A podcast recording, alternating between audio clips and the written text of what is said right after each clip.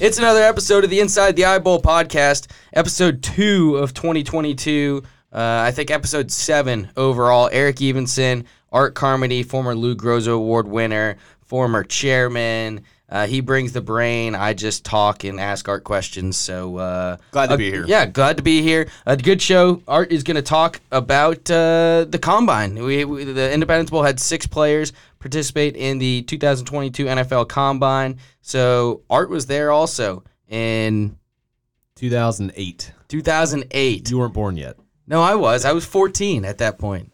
Okay. So Art participated in the Combine. So we want to get his take on what goes on and just get his experience, and then also talk a little bit about spring ball. The teams are getting ready, and some of them are already practicing for the spring. So want to get Art's experiences during spring ball. So good episode. We're also going to talk to new chairman of the Independence Bowl, the 2022 chairman Rob Rubel, and learn a little bit about him and what he wants to do for the upcoming year with the Independence Bowl. So it'll be a good episode. Make sure to subscribe, share the podcast wherever you listen. Let's get into it, Art. So, as I mentioned, the 2022 Scouting Combine, Independence Bowl had 6 players that have played in the bowl that participated in the Combine. It's changed a lot, obviously. Now guys pretty much just pick and choose a couple events that they want to participate in, or drills they want to participate in, and then the other ones, they sit out and wait for their pro days. Well, not much. That hasn't changed. I mean, it was still the same thing back when I was there, too. Okay. What do kickers do for the Combine? We kick. That's what we do. Do you run the 40? No, I'll get to – you want me to just take you through kind of the process? Yeah, I mean, what's it like when you get there, the interviews? It's all interviews first, right? And then, no. Okay, cool. No, so I'll take you through the process. Yeah, take me through the process because I've never been there. I have. So yeah. They send out the invitation. They send out the first round of invitations right around end of the college football season through kind of the first of the year. And I was fortunate enough. I was home. It was during right after the Christmas holidays. And I got the invitation, and it was sent to my house. Were you expecting to get invited? I was hoping to get invited. In talking to I had just signed with an agent probably, I don't know, a few weeks prior, and he thought that there was a good chance that I would get invited to the Combine just based on my scouting grade and all the scouting reports that were being generated. But it's cool. You get a package in the mail. With the official invite, to the 2000 at this point 2008 NFL Scouting Combine, you have to fill out a whole bunch of information, and then you send it in, and then at that point you wait for the Combine. And a lot of agents, they'll take you if you're like a quarterback, or if you're a big position player or whatever, you'll go to these places in Arizona and Florida to train. I guess all you do is just eat right, work on your 40, work on your position drills. They are training you just for this event. And you didn't do that? No. Just go kick in Loyola? No. Well, I was in Louisville, and okay. They offered it. They offered me, like, hey, do you want to go train somewhere? I was like, no, I got a perfectly good weight room here at Louisville, and I've got access to the field and the indoor facility when I need it. And so I was like, just get me some NFL football. So my agent basically just shipped me like 20 NFL footballs, and so I could go and practice. But everything's trained for these few days that you're in Indianapolis. I remember talking to Brian Brom, who's going through the process with me. He had moved out of our house that we lived in. He was in Arizona training with Athletes First was the agency. They put him up at this place to train, and he was taking me through basically it's day by day, and it's just exhausting. I mean, you want to be in the best shape and the best, mental space you can be for the Combine, because it is a grueling few days. It is designed to not to mess with you psychologically, but just like, we're going to cram all this stuff in so many days. See how you can handle the pressure. Yeah, we're not going to tell you exactly when you're going to be doing things. Then we're gonna bombard you with questions and interviews, and it's basically designed to basically tell you suck. Yeah, really, that's what it boils down to. Because when you think about it, these teams would love to devalue you so you fall. They know you're a good football player, But they want to devalue a little bit, so you fall, so therefore we don't have to pay you as much, and we get a really good football player. I mean, it's really, when you think about it, that's what it's designed to do. So, and I was excited for it. I was like, this was going to be a cool experience regardless. It's not like there are 20 kickers and punters being invited to come. I think the class that I was in, we had four kickers, 3 punters, and 2 long snappers. Okay. And so and I was in Louisville, so I drove to Indianapolis. They reimbursed me for my mileage when I got there. So you drive to Indianapolis, you check into the hotel, and I think it's still the Crowne Plaza Hotel. It's pretty cool because it's like an old train station hotel, and so some of the rooms are actual train cars. I didn't get one of those. I was on a regular floor, but you check in, you basically get clothes to wear the entire time you're there, and the reason why is because it's sweatshirts, sweatpants. And then your workout stuff, but it's got your name on the back of it and a number.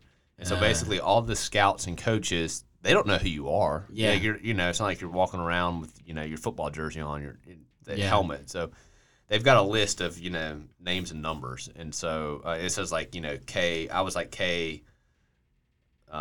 I was K1, I think, because it's alphabetical. Yeah. And so they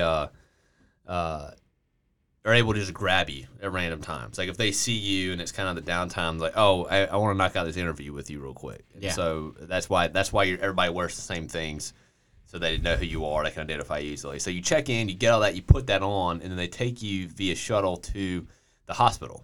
You go to Indianapolis, I don't know what the name of the hospital is, Indianapolis Memorial Hospital, whatever. Yeah. And you're basically just waiting in groups. And they're do a physical? Yeah, essentially a physical. They're doing blood work. They have all of your medical files from college. Yeah.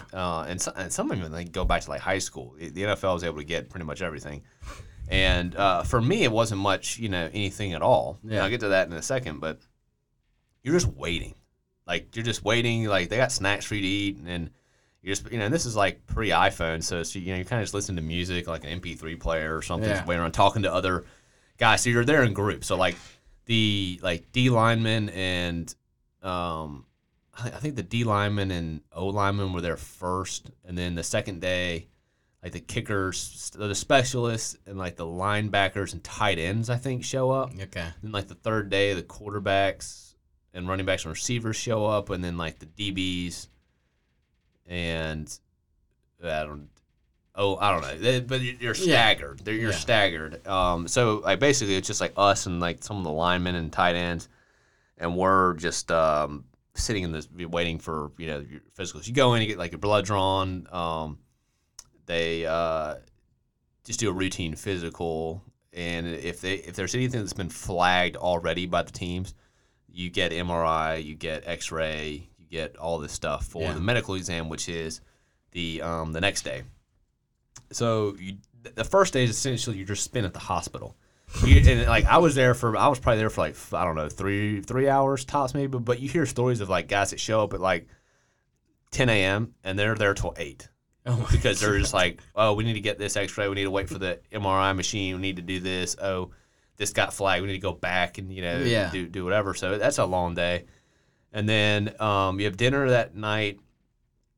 And then basically you have when you got there, you get a card. And it basically, if a team you're allowed, I think, each player is allowed, I want to say, you're there 3 nights, 15 to 20 interviews. Okay. With the team. And a team has to, designate, I want to interview you. Yeah. So you the team has X amount of interviews. Yeah, the team has X amount of, they have X amount. They don't get to interview everybody one-on-one. And when I say that, it's basically there's an air horn, and they're in these hotel suites where the teams are, and the air horn will blow, and that's 15 minutes, and you go into that team that interviewed, and then the air horn blows again, you go to the next one, and go through. And so none of the specialists had we didn't have any formal interviews. They're not wasting an interview on us. But then I saw when Brian got there, my teammate, I saw his card. His card was full because he was one of the top quarterbacks. So his night was basically booked with interviews with these teams. Yeah. But all the other players, you basically just go into this big convention room of the hotel, and there's all these tables, and that's where all the special teams coaches were, and position coaches are, and head scouts, and they're basically it's just speed dating. Yeah. They're just oh hey Art, come visit with us real quick. and they would do kind of the informal. Not an interview, but kind of. It is an interview. Yeah, but it's not one with like the general manager, owner. Yeah, you know, it's not one of the designated. Correct. Yeah. So they're basically just filling out forms, and you're filling out forms, and you know, handing information. And what sucked was like if you got an actual interview, the team like gave you something. Like they gave you like a hat or a shirt. So like Brian was like walking around with like just team gear. Yeah, you know? Nothing. No I know like the Raiders I think gave me like a beanie to wear or something there like that. Go, nice. You know, but they were like some of those guys had stuff to hand out. But you're really just sitting around just wasting time asking to, you know, to be interviewed, waiting to be interviewed. So like I interview with every special teams coach that was there, which is pretty cool cuz you see these guys on TV, and that was the cool part about the Combine is you'd walk through the hallways and you'd see like, oh, there's Mike Tomlin, oh, there's Mike Shanahan, you know, oh, there's Bill Belichick, you know, everybody's just walking around, they're there, and it's pretty cool to see like all the NFL just you know crammed into. Should have tried to talk to Bill. No, I was not. You know, he'd be like, I don't know who you are, leave me alone. And so that first night you're spent just doing that and interviewing and just mingling with the other players. And then the next morning is the drug test. They get you up at like 4 a.m., I think, for the drug test. And it's, you know, it's not like the one that, like, it's just, you're like, they're watching you do it. Yeah. Like, you know, you're peeing into the cup and they're testing for all the steroids, street drugs, and, you know, whatever. Yeah. But that just, now you're up and you can't, and then they design it to where like, well, you got to wait until like everybody's done and then there's breakfast. So you're always tired. Yeah. Like that's one of their things too, is like you're not actually going to have nap time. Like you're going to be tired. So you do that. You're already tired. You have breakfast. Then you go, we went in, and this was still when like the RCA Dome was the stadium. So that's where all the medical evaluations were being done. Okay. So now you have your file from the day before. Yeah. All your x-rays, medical records, MRIs, all that stuff.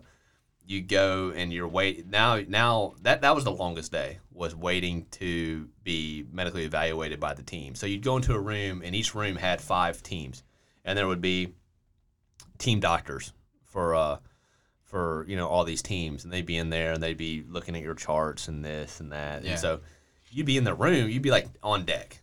I'm going next. Well, there's an offensive lineman in there who's had 15 surgeries, and they're like, and they're just like prodding, you know, poking, prodding, asking questions. Oh, let me see this. Oh, you know what? We need you need to go get another X-ray, and that's what. So they would send those guys back to the hospital, to get X-rays, and they had some mobile MRIs and mobile X-rays on site to go do that stuff. But you'd just be sitting waiting and just like holding your files waiting. So when I got when I would go and I did all for every team. Most of it was pretty. I was in there 5 minutes. Yeah. Like, oh, kicker, are you good? Are you healthy? Yeah. Anything wrong? Is your leg good? Yeah. It's like, yeah. Any issues with the leg? Nope. Good. But so it is amazing that they get your record. So like my sophomore year at Louisville, I had been kicking so much that I developed like a little like calcium like thing on my knee. It was kind of painful, but it was nothing. You know, didn't have any surgery or anything like that. They just you did therapy on it and went away. Well, they like flagged it, and they're like, "Oh, we need to get an MRI on." So I had to go, you know, wait for the MRI, get an MRI on my knee, and then go back to that room. Yeah. You know, wait again till I was able to go in, and get that checked out. So that's a long day. Yeah. Then you do the same thing that night again, and that you're sitting in that room for interviews. So you can't just like, I'm gonna go back to the room and just rest. Yeah, I'm gonna go watch TV. Yeah, we go watch TV. So like you, and that's another thing too. Like they didn't want you. Like scouts are always watching you. Yeah, like, they want to see how you react to, you know, all this stuff. I think there was an article about an Alabama player that he like got frustrated with the medical stuff, and he like left the Combine, or they sent him home, or something. I can't remember who that was. Is it Reuben Foster? It might have been, I think it was Reuben Foster. So, and I get it, I totally understand it, because like you're just mentally fried, you know, when you're doing it. And I'm just a kicker, like I'm not. It's not like I'm in another position. So you do the same thing the next night. You're waiting, for you know, to interviews, and you know, and you don't do all the interviews in one night. There are multiple nights to do the interviews. So you do that, and then the next day is usually the testing day. Mm-hmm. And for us, it was, you also have to do like this. So you had to do the Wonderlic. So like we took, so we took the Wonderlic test. I think I got like a 34 on it. It's pretty good. 33, 34. I think it's probably max 50. 50. Yeah. And then a lot of the teams will give you like little like psychological tests or like questionnaires to fill out. And those, that's when you hear all the famous stories of like, well, the New York Giants have like that 200-page psychological test. Yeah. Did you have to go through that? No, they didn't. I didn't have that one. But they you were, they give it, you it was those. Reuben Foster, by the way. It was. Yeah. He got in a verbal altercation with a doctor. Yeah. And I see that too because these doctors are like, you're gonna do this. I'm in charge. So, anyways, so you do the Wonderlic stuff. You do some of those psychological tests, and then we just like waited until it was our time to go to the stadium to kick. Yeah. And so we go to the stadium. Did you opt out at the 40, or did they just not make you do it? No. So here's the funny story: is like the 40 would have been after we kicked. Or maybe it was before. So the funny thing is, so the tight ends are all bench pressing, and so we had a couple of the snappers that like wanted to bench press. Yeah. And so all the kickers and punters were like, we're not bench pressing. Like, I'm gonna do 225 once. Like, the funniest thing is like, that's pretty good. 225 once. Yeah, I could do it one time. All the scouts are in there, and it's like stadium seating for all these scouts, and there's packed all these scouts, and they're watching the tight ends just sling 225 like it's nothing. The last tight end gets done, and the guy that's in charge of the coach that's in charge of like the bench press thing was like, okay, and now the specialist. Every single scout and coach was cleared out. Like the poor long snappers. Like there was one guy in there, and I think he was just finishing a report from the tight ends. He really wasn't even paying attention. They watched those guys bench press. Yeah, we all opted out. Basically, you don't opt out of the 40. You just like they're like, hey, you gonna run the 40? And we're like, no. Like, okay, cool. They don't really care. They don't care about the kickers and punters. You're running the 40. So then we kicked, and that's nerve wracking because you're kicking and. It's not in the state. It's quiet. It's quiet in there. All the coaches and the special teams coordinators are behind the uprights. Oh yeah, and so they're watching you kick. We start off kicking off. We thought we were going to start off kicking off, and that's when they kind of throw curveballs at you. Like, no, you're actually going to kick field goals first. Yeah. And it's like, oh, okay. Now we got to quickly get ready for field goal. So they do the first thing we do. You do 5 kicks from the from 5 yards in front of the uprights, and they want you to kick it over the uprights. So they're looking at, can you get the height? Necessary, the height so you can get a block. So nobody had any issues with that. We all were fine with that. And then we did. So you're like halfway in the end zone? Yeah. Oh, okay. Yeah, they want you to kick it over the upright. Okay. Or the crossbar, I'm sorry. Yeah. And then we had 15 field goals, and basically start at like the 30. Yeah, and you do like 3 in each spot, and you end up backing up. No, you go 3 from each spot. Go back, you kick 15 total. You finish with 3 from 50, and I was perfect. I was the only kicker there. Yeah, 15 for 15, and so it's snap and hold, which is kind of nerve wracking. Oh yeah, like you're not used to these guys. Yeah, it's not a holder, And the coaches work there. Like, I'm sure it's weird for you too, more so than others because you're a lefty. Yeah, and I was the only left foot. No, actually, there were 2 lefties there, me and Taylor Melhoff, and luckily, and I will say this, the punters were so cool. They're like, listen, like we're not going to screw you over. Like, I'll pull it. If I don't think it's a good hold, I'm going to pull it. Yeah. Like, so you're not, messed up. So, but it's still nerve wracking. It's still snap and hold, and they don't want you just like waiting forever to like kick. They kind of want to see you in motion. Yeah. So that was kind of nerve wracking.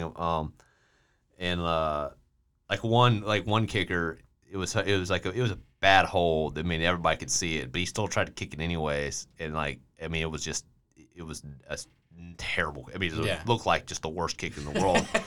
And the special teams coach was smart enough. He was like, doesn't count. Like, we're redoing it, that one, because it was just obvious. Like, kicker had no chance on it. So we did that. I was the only one that went 15 for 15. Is that more nerve-wracking than kicking in a game? No,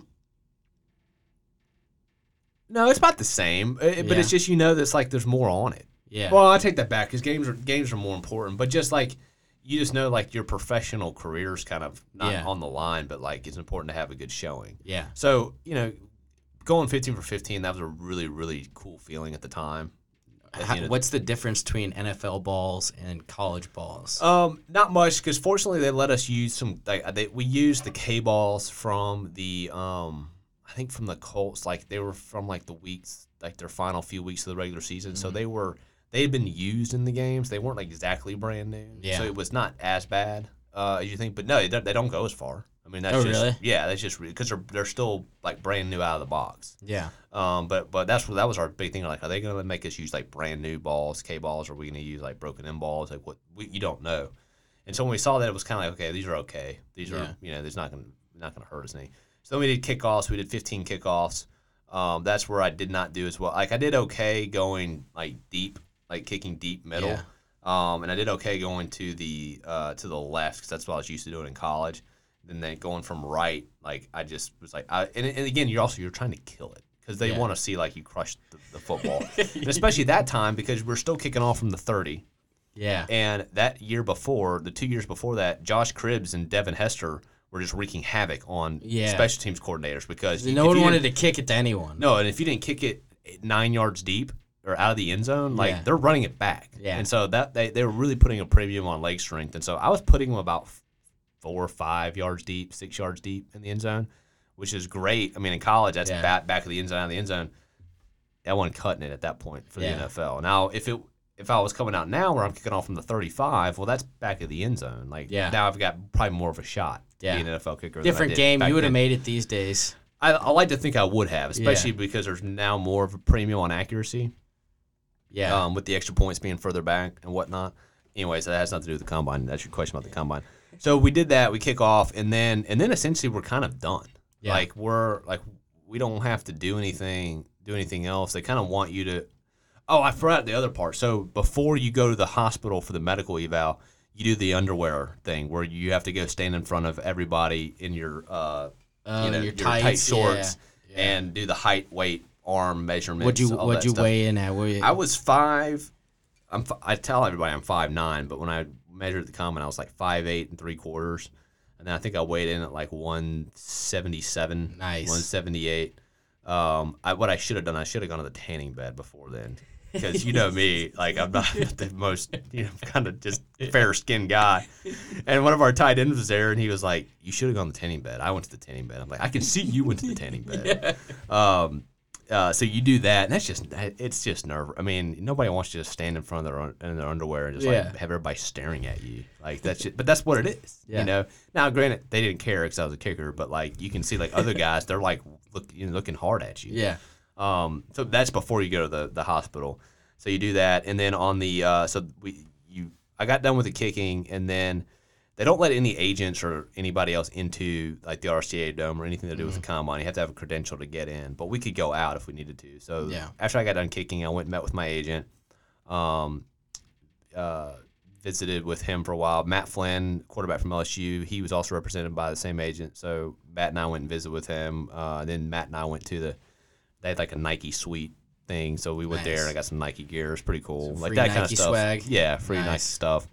And then you had dinner that night, more interviews. Then the next morning was position specific stuff for the like tight ends and quarterbacks and stuff. And so I stayed and watched some of that. Oh, they also do like the famous Tom Brady photo you see from the combine. Yeah, we had to do that too. So that that was done that last morning. Do that photo. So you're like standing in your underwear again. Photo. Oh, they also do an interview. And that was done. I can't remember which day that was done, but on camera interview with like one of the scouts, where they're basically just like they're asking you all these questions from your past, college experience, all that stuff, and it's all taped. And it's about 20 minutes. And my agent, they actually sent me to Atlanta to do training with our draft class. Like there was like 15 of us in our draft class, all different positions. They sent us to Atlanta to like do the training for the video. Yeah, and it was funny.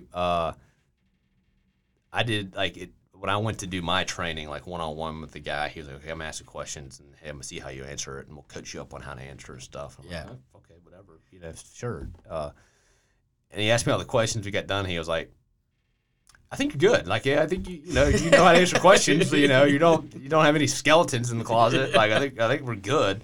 And then, like, so I was in there, like, in and out, like, 20 minutes talking to the guy. Some of those guys were in there for hours, trying to be coached up on how to answer questions. And it's just like I'm curious, like how bad were their answers to where we got to coach them up this much before we send them to Indianapolis? Yeah. So they do that thing on camera. So that was actually I enjoyed that because it was just like talking to a guy about my family, history, career, college experience, strengths, weaknesses, all that. And they're looking. I know they're looking for things. Yeah. You know, answers, and that's where you hear stories of like they ask some invasive questions. Yeah. You know, for different players. Not gonna do that with you though. No, not with me. So that was easy. And then another fun thing is like all the TVs in the place where we were, like where the players lounge or players kind of hung out and everything. All the TVs are on like NFL Network.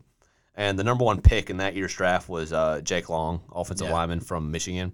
It would be funny. Like it was like me and Alexis Serna, the kicker for Oregon State, who's been a good friend of mine for years since then. We were just sitting there, and like Jake Long was sitting right next to us, like drinking of water, and it's like, you know, TV's talking about him. TV's literally talking about him. Like, is he going to be the first pick? Is he good? What is he good at? This is what he's not good at. And Jake Long, he was terrible in his interview. Yeah, Jake Long just sitting there like, he's super nice. He was like, huh, okay, yeah, interesting. He just, you know, watching it.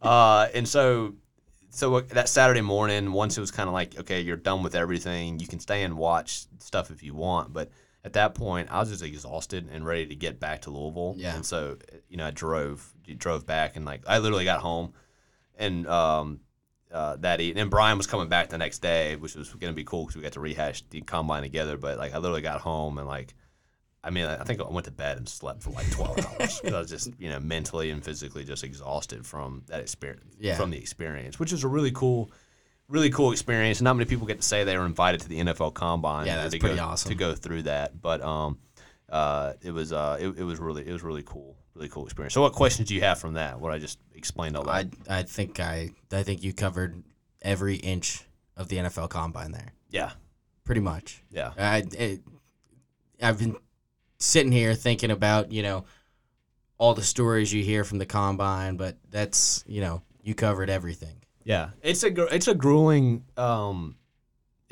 few days, and it goes back to like we've talked about Colt Brennan before on the podcast, and it was interesting. Like, he'd gone to the Senior Bowl, and then we did the Skills Challenge, and he was skinny at the time, and obviously now we know more about his past, and but I think a lot of that stuff was after the fact. I don't think it was more so while he was in college, but the scouts had told him like, you need to put on weight. Yeah. And so when he showed up to the Combine, like when I saw him, I was like, oh, like I can tell that you've been trying to put on weight. Like he looked big. Yeah. And so there's a lot of that stuff where like guys, you know, need to put on weight. They need to show they've put on weight, or they need to show they've lost weight. They need, you know, like they need to be in good shape. And sometimes they lose too much weight, and it's like, well, he's, you know, he tested out of the, you know, off the charts, but he's not going to be doing that at that weight. So, is that really legit? It's every part is being just picked to pieces. Yeah. And, and then you watch these guys run the 40, and it's just like, you can tell they've just been, that's all they've done for like the last, like, 2 months, just train for the 40. Yeah. And these guys are fast, too. Like, shave off, like, you know, half a tenth of a second, or whatever. So yeah, it's a neat thing. If you're a football fan, like, I think they may have opened it up to the public now, or there was some discussion about selling tickets, or maybe that was in the past. I don't know if COVID had anything to do with that. But if you're a football fan, like, it's a cool thing to go see. Yeah. And it's a TV thing now. It is, like, it's all. Oh yeah. It's a TV production. You know, there were cameras everywhere while we were there. There were cameras like while we were eating meals, you know, you know, filming us and just following you around everywhere. But it was cool, and I was honored to be invited. And, you know, even though my NFL career didn't pan out how I thought it might or could, it's still cool to say that, you know, I was one of the few that's, you know, been invited to the NFL Combine. Yeah, no. Thank you for telling us your experience with the NFL Combine. We were going to get into some spring football, Art, but I don't think we have time. Too long. Yeah, no, that's fine. That was really great insight. So we'll talk about spring football next time. It's still going to be going on with some schools in our when we record our next podcast. So we'll talk about the next time. Let's kick it now to Rob Rubel, 2022 Independence Bowl chairman, took over a few days ago in early March. So let's kick it to him. Good interview. Learn some about our new chairman here with the Independence Bowl. And I'll say this, Rob is, I've known Rob for years now. I've served with him on the executive committee, and I could not be more pumped for him taking over. I think Frank Auer did a fantastic job the last 2 years dealing through the COVID issues. Had a, you know, great great game this year, and he brought in a great title sponsor. But Rob's ready to go. Rob's done a great job of learning just kind of the bowl, how things work for the conferences and the title sponsor, and he'll have my full support. And I know everybody else on the committee is excited for him. Yeah, he's going to be really great. So let's kick it to him here on the Inside the Eye Bowl podcast. Welcoming now on the Inside the Eye Bowl podcast, the 2022 chairman of the Independence Bowl. It was supposed to be 2021. It was. But it got pushed back. Rob Rubel. Rob, thank you for joining us. About time, huh, for your chairmanship year to come? Absolutely. You got pushed back a little bit with COVID. Yeah. Thanks for having me. This is good stuff you guys are doing with this podcast. Thank you. I appreciate it. So I just want to let people know a little bit more about you as the new chairman of the bowl. So just tell us a little bit about what you do, just about yourself here in Shreveport. So I think actually at the annual meeting I said this, I'm 42 with 3 kids, and I am literally right smack dab in the middle of that big, fat, gray area of life. And it's about all the excitement I can take. That's just a quick window into where I'm at currently, but I got to Shreveport initially for college. Yeah. In 1997. Okay. I don't know if you were even born yet. But I was 3. Yeah. Close. Yeah. Yeah. So you were there. I was about 20 years behind you, in coming to Shreveport. Yeah. Yeah. That's about right. Yeah. Only 20. Drop in the bucket, right? Yeah. I came to Centenary on a real small baseball scholarship. Played ball for 3 years. I met my wife that second year. We moved back up to the Chicago area where I went to work in fire protection. Moved back down to Shreveport in 2010 where I work here in fire protection for Fire Tech Systems. Okay, what do you do for Fire Tech? Sell fire sprinklers. Wow, okay. You got a job that needs to be bid. I'm your man. Nice. So you got 3 kids? I do. What ages? 13, 10, and 4. Okay. All right. So you're in the teenage phase with a couple of them. Yeah. Right smack dab in the middle of it. You made a nice face there. Actually not. It's not too bad yet. My daughter's third. She's the teenager right now. She's been smarter than me for the last 5 years. So she's a good kid. She's does well in school, and my middle one swims. Nice. And my little one keeps his mom and I on our toes. Yeah. Yeah, a lot of energy. I'm sure he'll. He's all gas, no brakes. That's pretty much Jake. You gotta get him involved in sports here soon. Yeah. I just wind him up and just open the car door, and he just goes and tears into whatever we throw him in. So yeah, sports would be a good channel for that.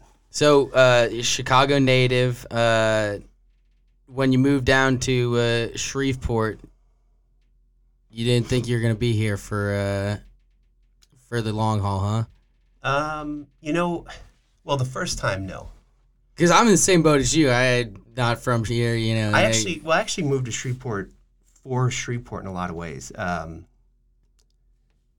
It's easy for me to do that same job. I love what I do. Yeah. And I didn't mention that earlier, but I work a lot, and not working in Chicago area and working here, just the convenience of Shreveport probably gives me an extra hour or 2 a day with my family I wouldn't normally have, just in the absence of the traffic alone. Yeah.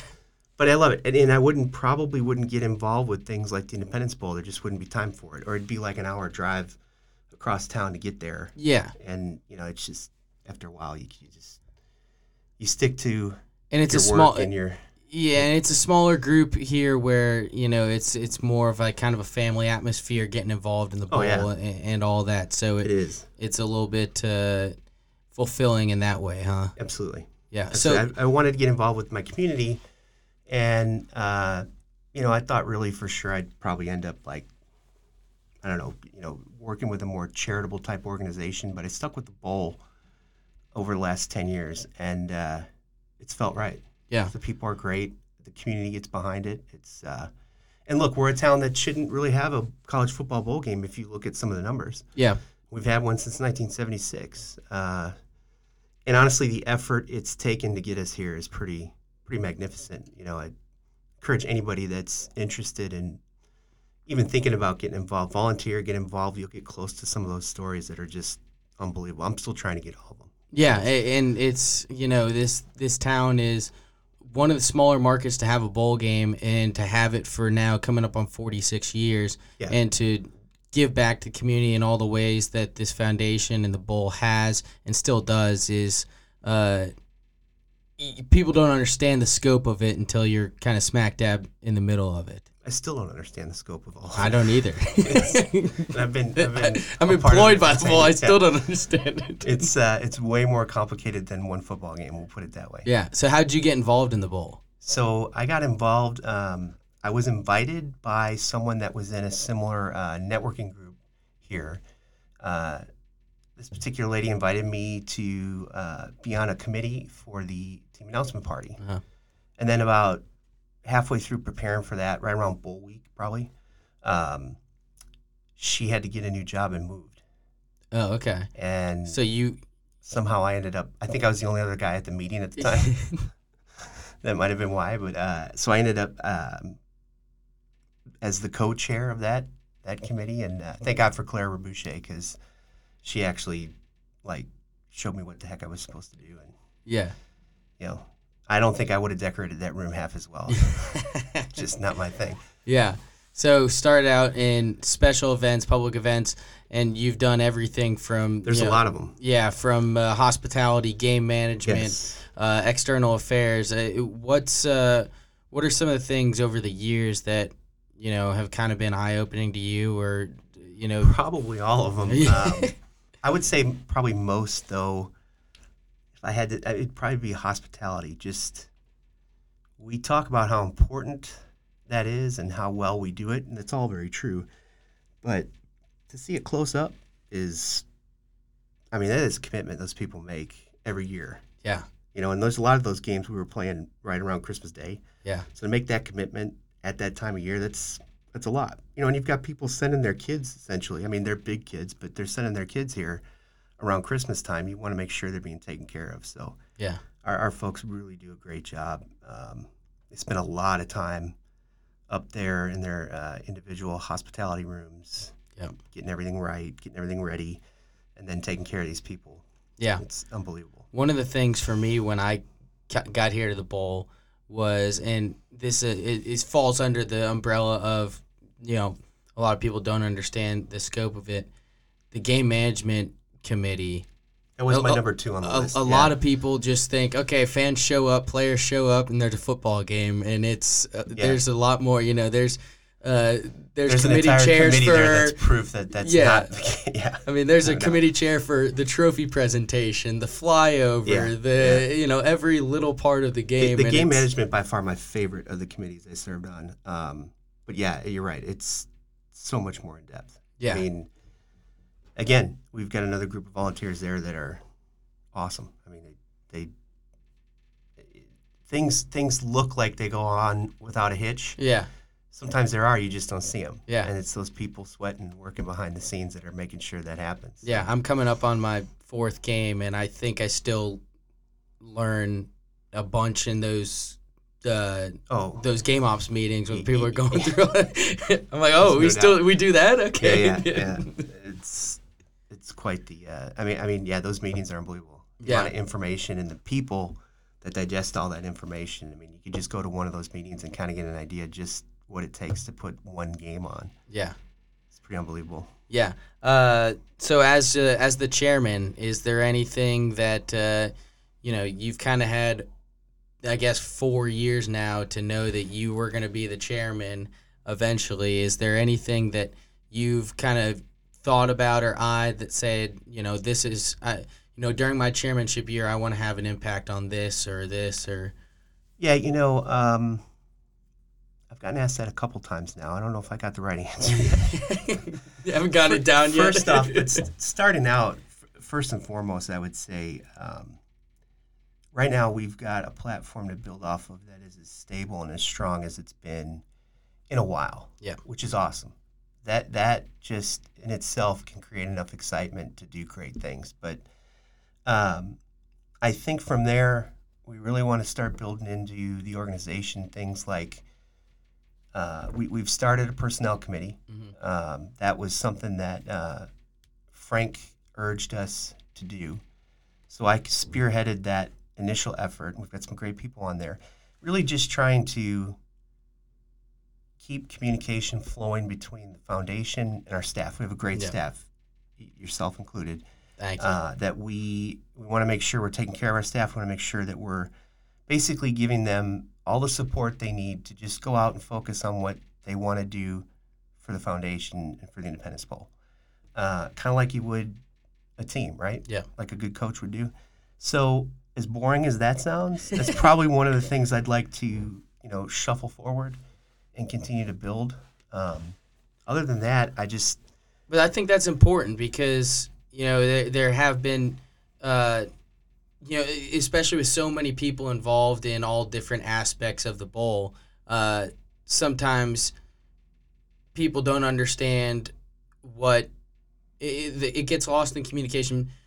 People in the foundation don't understand what the staff members are doing on a day-to-day basis, or the staff members don't understand or don't know of like all the things that some of these committee members are doing that, just the communication sometimes it gets lost in there. Yeah. So I think that's always important because so many people from the staff to the foundation to the executive committee do so much work every single day that it sometimes then gets to November or December and you're like, oh, okay, now we really should start communicating. But it's. And in those situations, it's easy to just be reactive because that's all you've got in the tank sometimes. And so hopefully we're going to put a little proactive in there. Yeah.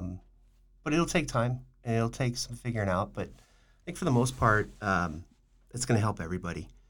Yeah. I think most of the people in the foundation, including the board and the executive committee, know just how much our staff does.